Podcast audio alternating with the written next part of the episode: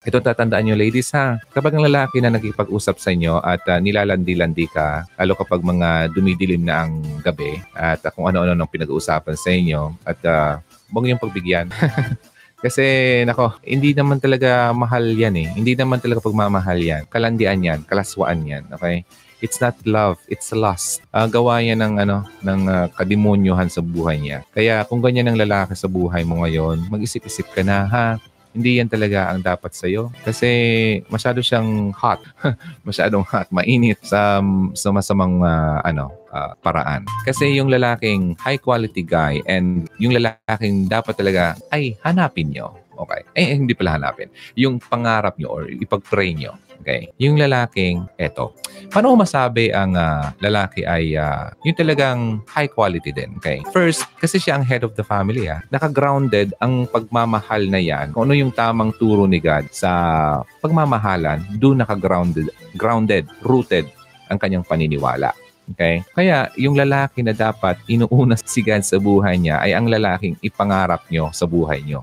Okay? Yung lalaking uh, yung uh, spiritual relationship niya sa Panginoon ay napaka-supreme importance. Ah, alam niya na ito ang magiging uh, susi sa success sa kanyang uh, buhay, uh, buhay uh, pagpapamilya. Yun. Kasi kaya, kaya niyang ano, pagtagumpayan ang mga laban sa buhay kasi alam niya may kinakapitan siyang very strong. Okay? Very spiritual na lalaki ang dapat sa iyo, babae. Okay? Ang lalaki na hindi spiritual, ang lalaking walang Diyos sa buhay, yung walang takot sa Diyos, ang lalaking niloloko ka. Ang lalaking sinasaktan ka. Ang lalaking minumura ka.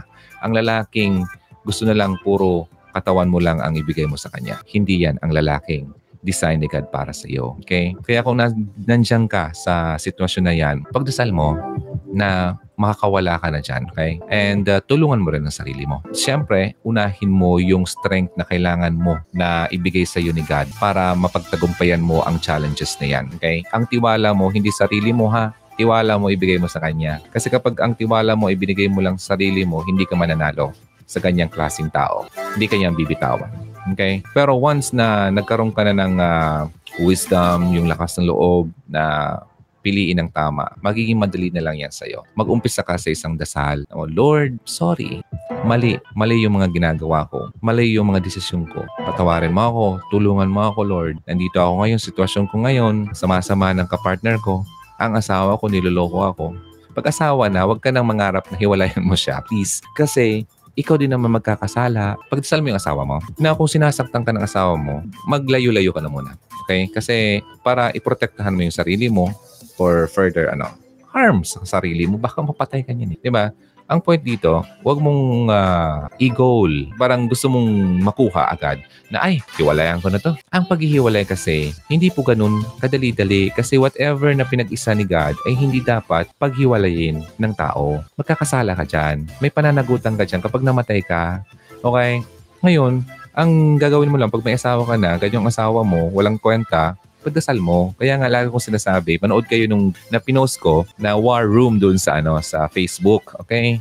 Maganda yun. May makuha kayong ideya doon kung paano dapat gawin nyo sa asawa nyong nagloloko. Okay, ngayon, kung sa mga mag-boyfriend, girlfriend pa lang, masasabi ko dyan, kung ganyan na siya, yes, pagdasal mo, yes, of course. But it's still best na hiwalayan mo na yan, okay?